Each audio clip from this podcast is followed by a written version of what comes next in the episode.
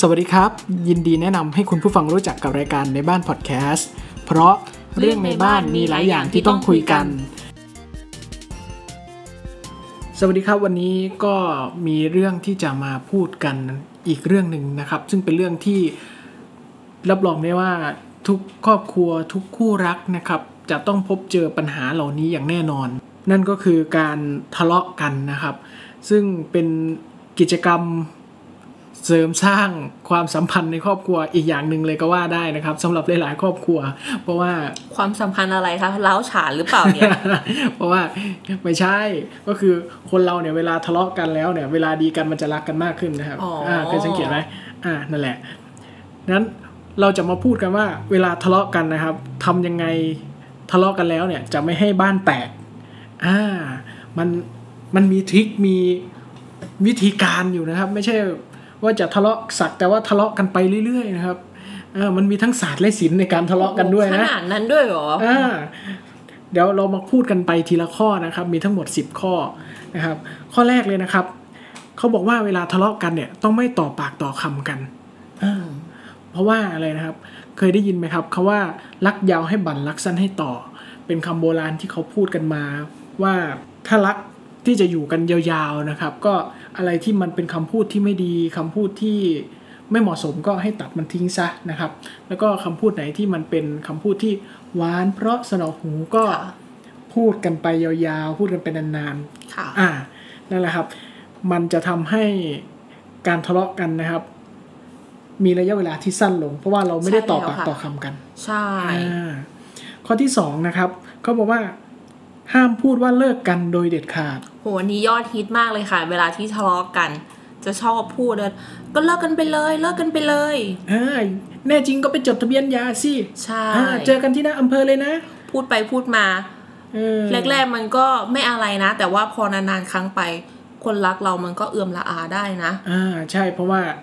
ได้ยินบ่อยๆ เข้าบ่อยๆ เข้า รับรองเลยว่าหลายๆ คนเนี่ยอย่างน้อยก็ต้องมีความรู้สึกบ้าง ใช่ค่ะอ่านะครับ ข้อต่อไปนะครับเขาบอกว่า อย่ารื้อความในอดีตมาพูดกันโหอันนี้อีกเหมือนกันอายอดฮิตเลยนะครับ เหมือนเราสองคนเลยไหมโอ้ชัดเจนนะครับ เมื่อก่อนเนี่ยนะครับ ชอบเอาเอ้ยเรื่องอดีตใช่เรื่องแฟนเก่าเนี้ยเออสำคัญเลยนะครับมาเรื่องแฟนเก่าเนี่ยอืมเออมาลื้อฟื้น เอ้ย คนนั้นเขาดีอย่างนั้นอย่างนี้ เธอยังรักเขาอยู่ใช่ไหมใช่เธอที่ทำตัวกับฉันแบบนี้ใช่โอ้โหยรับรองเลยครับว่า น้ำซ้อหินนานวันยังกร่อน นับภาษาอะไรกับคำที่ยกข้อดีของคนเก่ามาพูดให้ฟังทุกวันทุกวัน มีที่ไหนจะไม่คิดถึงคนเก่าใช่ไหมครับ เอ๊ะหรือคิดอยู่ตอนนี้เฮ้ยคิดก็ทำอะไรไม่ได้แล้วล่ะนะครับ ก็มันเป็นสิ่งที่ไม่ดีนะครับ อย่าฟื้นฝอยหาตะเข็บเลยใช่จะดีค่ะกว่านะครับ ข้อต่อไปนะครับเขาบอกว่า ไม่พูดกูพูดมึงในการทะเลาะกันโดยเด็ดขาด อันนี้อะมันเป็นการลดความรุนแรงในการทะเลาะกันได้ส่วนหนึ่งเลยนะครับ เพราะว่าถ้าหากเราใช้คาว่ากูมึงเนี่ย ความรุนแรงในความรู้สึกมันจะมากยิ่งกว่านะครับ ใช่ค่ะ เพราะว่าการพูดกูมึงเป็นเหมือนเพียงแค่การพูดให้มันสะใจเฉยๆอะแต่ว่าท้ายที่สุดแล้วอะความสัมพันธ์มันก็อาจจะแย่ลงได้นะอ่าใช่ครับ คือ มันได้ความสะใจครับ แต่ว่าสิ่งที่เสียไปมันคือความรู้สึก ใช่แล้วค่ะอ่าข้อที่ห้าครับเขาบอกว่า การทะเลาะกันเนี่ย ให้ใช้เสียงเบาที่สุดเท่าที่จะทำได้โหอันนี้เป็นไปไม่ได้ใหญ่เลยว่าจะเบาได้เนี่ย พูดง่ายแต่ทำยากนะครับ เพราะว่าพอพอทะเลาะกันแล้วเราจะอาการยังไงครับ อาการเหมือนประหลอดมันจะแตกอยู่แล้วเนี่ยอื้อขึ้นมาโดยทันที พูดพูดดัง ๆ ก็รู้สึกเหมือนพูดเบา ใช่แล้วค่ะไม่ได้ยินอะไรทั้งนั้นนะๆแหกปากจนจะเจ็บคออยู่แล้ว ยังไม่ได้ยินเสียงตัวเองเลยนะครับ ค่ะอ่าแบบข้างบ้านเนี่ยแทบจะโยนหม้อโยนไหมาใส่นะใช่แล้วค่ะอ่าเพราะว่าสิ่งเหตุผลที่ต้องพูดเบานะครับ เพราะว่ามันจะทำให้ความรู้สึกเนี่ย มันเข้าถึงการที่จะยอมรับฟังเหตุผล ซึ่งกันและกันมากยิ่งขึ้นนะคใช่รับค่ะถ้าเราต่างคนต่างตะโกนใส่กันเนี่ย รับรองว่าไม่รับฟังเหตุผลซึ่งกันและกันอย่างแน่นอนนะครับ ใช่ค่ะอะ ข้อต่อมานะครับ ข้อหกเอาความจริงมาคุยกัน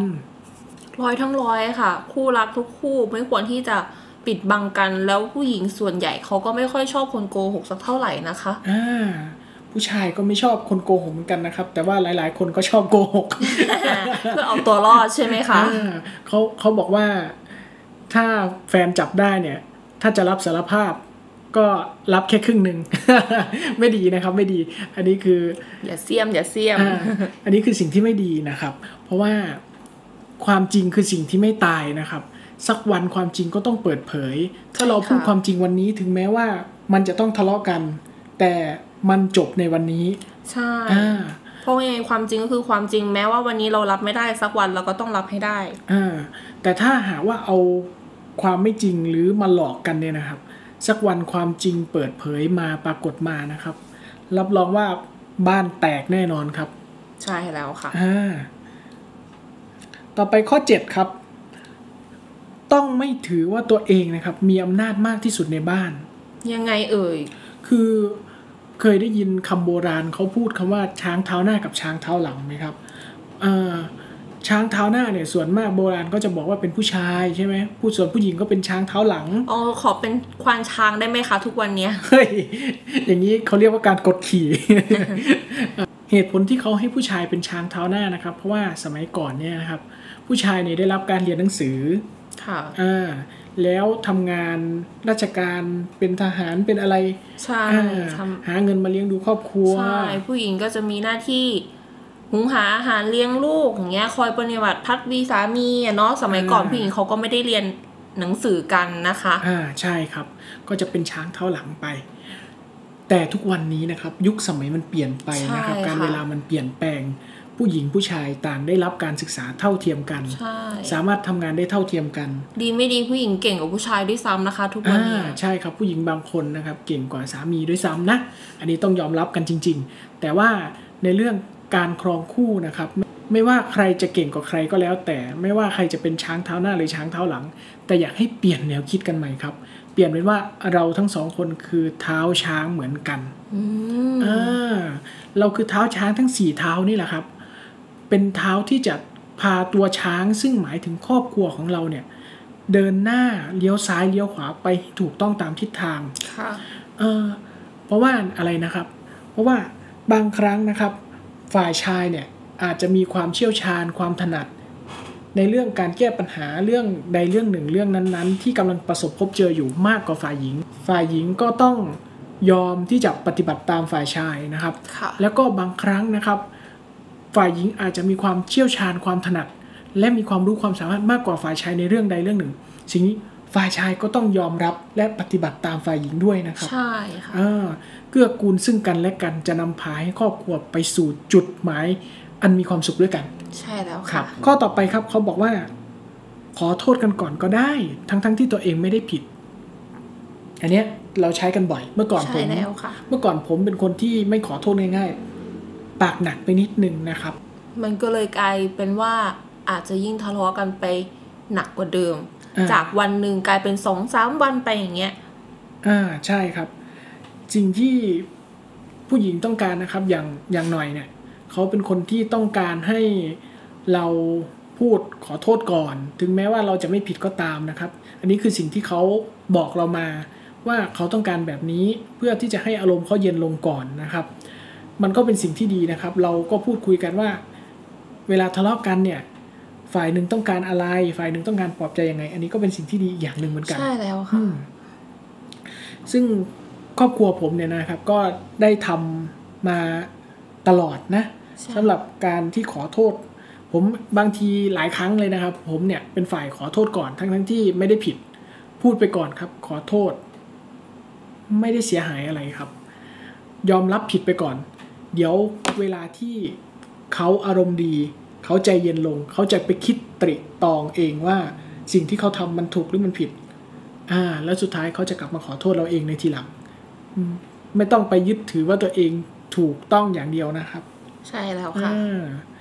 ข้อต่อไปครับข้อที่เก้านะครับ ข้อนี้รับรองได้ว่าปัญหาการทะเลาะกันเนี่ยค่อนข้างที่จะแก้ไขได้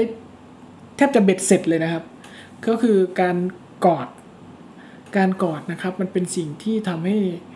เราเนี่ยมีความรู้สึกที่ดีต่อกันมากยิ่งขึ้นทำให้เรารู้สึกอบอุ่นค่ะนะครับ การกอดมันทำให้เรารู้สึกว่าอีกฝ่ายหนึ่งเนี่ยดูแลเราได้ เหมือนคอยปกป้องเราอยู่อะไรอย่างเงี้ยถึงแม้อ่าว่าเราทะเลาะกันไปอย่างเงี้ย สมมติว่าอย่างหน่อยกับเอกทะเลาะกันแล้วรู้สึกว่าเราผิดหรือไม่ผิดอย่างเงี้ย พอเขาเข้ามาก่อนเราจะรู้สึก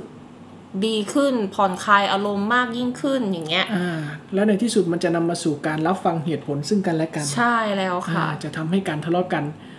ยุติได้เร็วมากยิ่งขึ้นนะครับค่ะอ่าต่อมาข้อสุดท้ายครับ ถ้าหากว่า 9 ข้อที่ผ่านมาใช้ไม่ได้ผลนะครับ